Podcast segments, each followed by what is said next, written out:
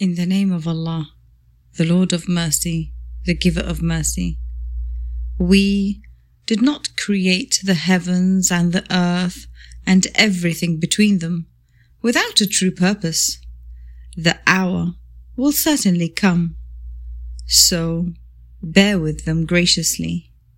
Your Lord is the all-knowing Creator.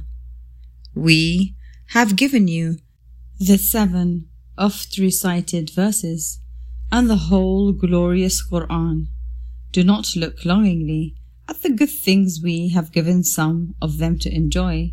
Do not grieve over the disbelievers, but lower your wings over the believers, and say, I am here to give plain warning, like the warning we have sent down for those who divide themselves into bands and abuse the Quran.